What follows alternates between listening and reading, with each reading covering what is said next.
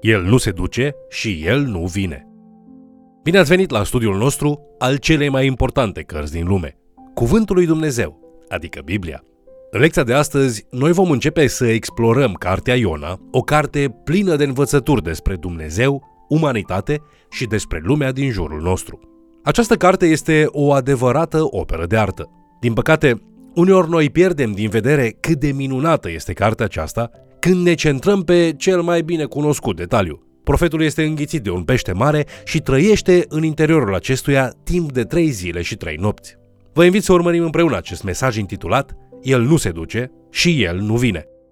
Deci, ca să ne centrăm atenția asupra mesajului profetului și nu doar pe acest detaliu bine cunoscut, să luăm în considerare următoarele. Este cartea Iona un mit? Este ea cumva menită să fie o parabolă? Chiar l-a înghițit un pește mare pe Iona? Totuși, cum ar putea cineva să supraviețuiască trei zile și trei nopți în interiorul unui pește mare? Ca să începem să răspundem la aceste întrebări, ar fi înțelept să începem cu câteva întrebări simple. Încearcă oare cartea Iona încă de la început să ne ofere detalii istorice? Este posibil ca povestea să fie doar o parabolă, menită să ne învețe o lecție importantă? Se poate oare ca Iona să nu fi fost înghițit de fapt de un pește mare? Lucrul acesta nu este o idee ridicolă. Adesea găsim povești uimitoare, non-istorice, în profeți și în literatura de înțelepciune. Însă, în ceea ce privește această poveste, este important să observăm că însuși Domnul Isus îl interpretează pe Iona ca fiind un personaj istoric și el interpretează de asemenea experiența lui Iona cu peștere ca fiind un eveniment istoric. Potrivit cu Matei, capitolul 12, versetul 40, Isus vorbește despre propria lui moarte și înviere, după trei zile, comparând-o cu povestea lui Iona, unde și Iona a fost în interiorul peștelui mare tot aceeași perioadă de timp. Deci, bazați pe interpretarea lui Isus, noi ar trebui să înțelegem și să acceptăm cartea Iona ca fiind una istorică.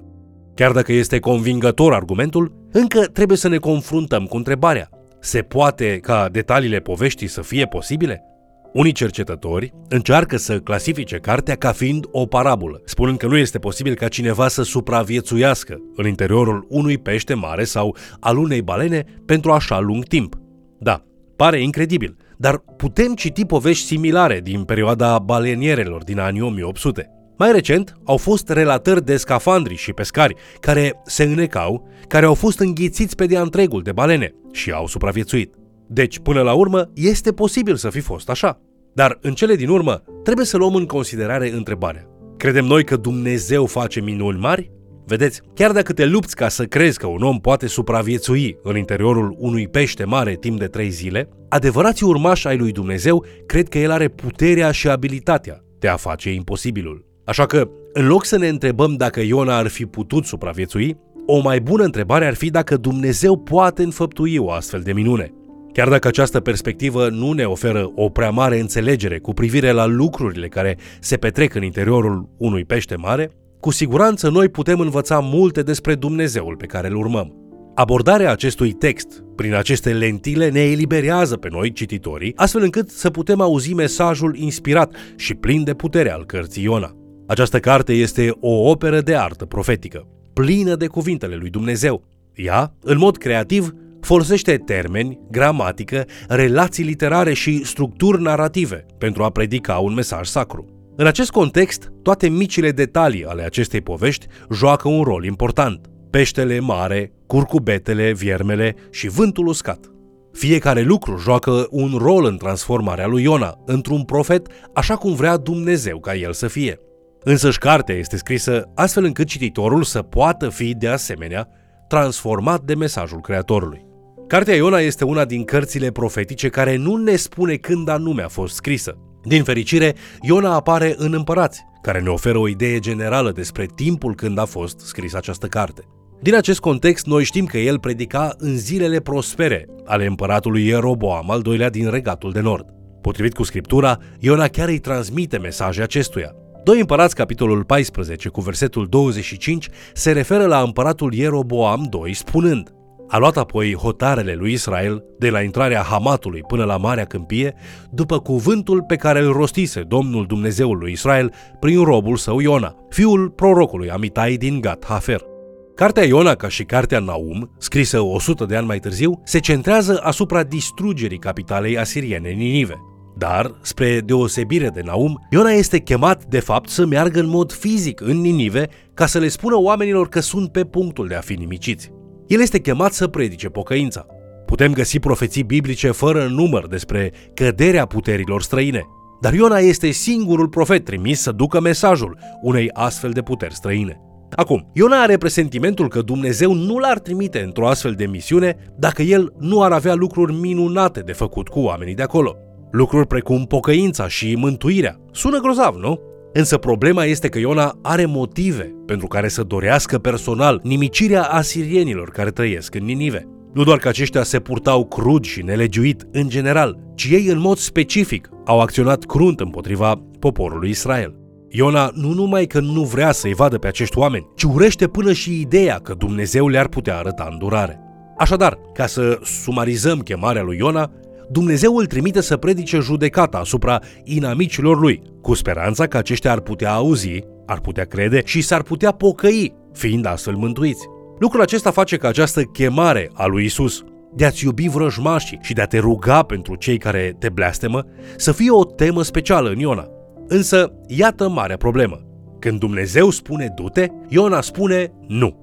Aceia care sunt în prezența lui Dumnezeu sunt totdeauna trimiși de Dumnezeu. Așadar, Iona nu numai că refuză să facă această călătorie, ci de fapt încearcă să fugă de Dumnezeu, luând o corabie în partea opusă față de Ninive. El se răzvrătește într-un mod aproape copilăresc și cartea Iona nu se sfiește să-l portretizeze ca fiind un nesăbuit. Chiar crede Iona că poate fugi de Dumnezeu? Cuvintele împăratului David din Psalmul 139, versetele 7 la 10, ne ajută să răspundem la această întrebare. Unde mă voi duce departe de Duhul tău și unde voi fugi departe de fața ta? Dacă mă voi sui în cer, tu ești acolo. Dacă mă voi culca în locuința morților, iată-te și acolo. Dacă voi lua aripile zorilor și mă voi duce să locuiesc la marginea mării, și acolo mâna ta mă va călăuzi și dreapta ta mă va apuca. Iona este un mare profet, iar în interiorul lui, el știe, asemenea lui David, că nu poți fugi undeva unde să nu te găsească Dumnezeu. Dar Iona, orbit de ura lui pentru asirieni, se îmbarcă pe o corabie spre orașul Tarsis, îndreptându-se în direcția opusă față de Ninive. Observă că Dumnezeu nu îl forțează pe Iona să se întoarcă. Este important să ne amintim că Dumnezeu dă dovadă de o dragoste adevărată atunci când ne permite să-i rezistăm. Dumnezeu ne-a dat voință liberă și El ne-a dat abilitatea de a face alegeri. El niciodată nu va încălca dorința noastră liberă pentru că dragostea care este forțată nu este o dragoste adevărată. Însă cartea Iona ne arată că, în ciuda faptului că Dumnezeu niciodată nu ne forțează să facem ceva, viețile noastre pot deveni mai dificile dacă nu vrem să facem ceea ce dorește El. Suntem liberi să alegem, dar nu suntem liberi de consecințele alegerilor noastre. El ne poate presa ca să ne convingă că voia lui pentru noi este cea mai bună.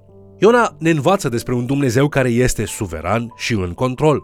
Dumnezeu nu intră în panică, întrebându-se ce ar trebui să facă atunci când lucrurile par să scape de sub control. Nu, el are un plan și știe cum să-l ducă la îndeplinire. Iar în cele din urmă, dacă nu urmăm planul lui Dumnezeu, noi vom fi cei care vom avea de suferit și nu Dumnezeu. Dumnezeu poate folosi pe altcineva care să facă ceea ce El cere și pe noi ne va lăsa să mergem pe calea noastră. Însă câteodată El, în schimb, lucrează ca să ne schimbe. După cum un credincios a spus odată, putem fi modelați, putem fi sparți sau putem fi aruncați. Dumnezeu nu are nevoie de noi. Noi suntem cei care avem nevoie de El. În cartea Iona vedem că Dumnezeu speră să îl modeleze pe Iona prin controlarea circumstanțelor din viața lui. Toate încep pe corabie. Dumnezeu trimite o furtună mare și în timp ce toți se grăbesc să se salveze, Iona se duce pe fundul corăbiei ca să doarmă. Da, ai auzit bine. Iona a început să doarmă în toiul acestei furtuni. Capitanul corabiei coboară după el și strigă la el în Iona capitolul 1, versetul 6. Ce, dormi? Scoală-te și cheamă pe Dumnezeul tău. Poate că Dumnezeu va voi să se gândească la noi și nu vom pieri. Capitanul are de fapt dreptate. Dumnezeului lui Iona îi pasă de starea lor. Însă Iona se află într-un loc întunecat și, de fapt, lui nu îi pasă.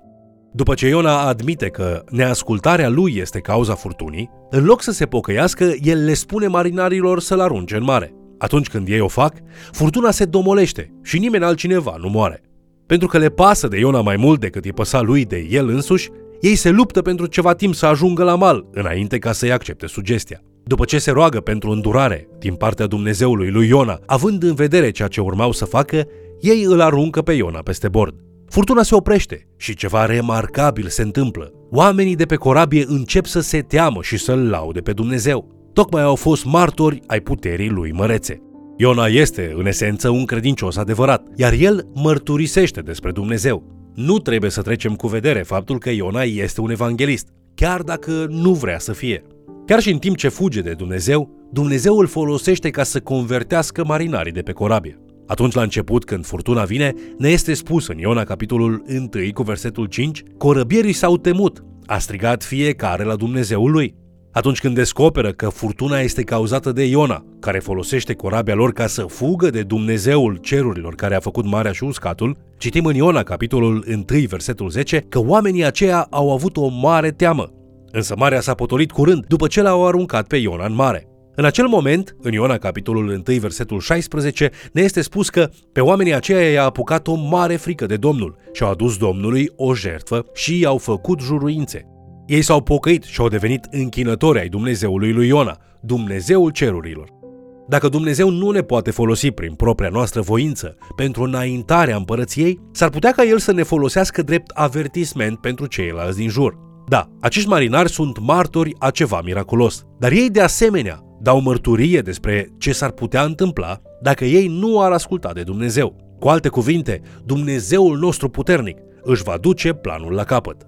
Putem fie să fim de partea lui, împlinind scopurile lui pentru noi, fie putem să ne înecăm în marea judecății, ca urmare a căilor noastre nesăbuite. Alegerea ne aparține. În mila și harul fără de margini ale lui Dumnezeu, aceasta nu înseamnă sfârșitul pentru Iona, deși marinarii au toate motivele să creadă aceasta. Așa cum am discutat mai devreme, Dumnezeu nu doar trimite o furtună, El de asemenea trimite un pește mare care să îl salveze pe Iona.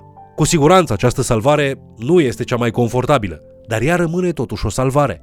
Apoi, în capitolul 2, Iona înalță o rugăciune de mulțumire către Dumnezeu din interiorul acestui pește. În acest capitol noi învățăm că Iona se roagă în timp ce se îndreaptă spre moarte, crezând că Dumnezeu îl va salva. După rugăciunea de mulțumire, Dumnezeu îl salvează din nou atunci când peștele îl aruncă pe țărm. Dacă tema cheie din capitolul 1 din cartea Iona este Nu voi face asta, atunci tema cheie pentru capitolul 2 este Ok, voi asculta. Mulțumesc pentru mila și răbdarea ta cu mine. Pe măsură ce încheiem, întreabă-te. Ce am nevoie să se întâmple în viața mea ca să mă întorc la Domnul? M-am supus Domnului și scopului său pentru viața mea sau fug de Dumnezeu? Pentru că vreau să merg pe drumul meu. Cu toții trebuie să decidem dacă îl vom asculta pe Dumnezeu sau dacă îl vom face pe Dumnezeu să lucreze fără noi. Strigă către Dumnezeu astăzi. Roagă-L să îți arate voia Lui cu privire la viața ta și fi gata să spui, da, voi asculta, indiferent ce ți-ar cere. El te iubește, iar planurile Lui pentru tine sunt bune. Vă mulțumesc pentru că ați fost alături de noi, studiind Cuvântul lui Dumnezeu. Aș dori să-ți pun o întrebare. Ce crezi? Oare dacă Iona ar fi știut că urmează să călătorească trei zile în pântecele unui pește, ar mai fi refuzat să asculte de Dumnezeu? Rugăciunea mea este ca răspunsul la această întrebare să te ajute să accepti orice trimitere pe care Dumnezeu ți-o face, dar și chemarea Lui la mântuire, în cazul în care El nu este deja mântuitorul tău. Te invit să ne urmărești în continuare și, de ce nu, să mai chem cel puțin o persoană să ni se alăture.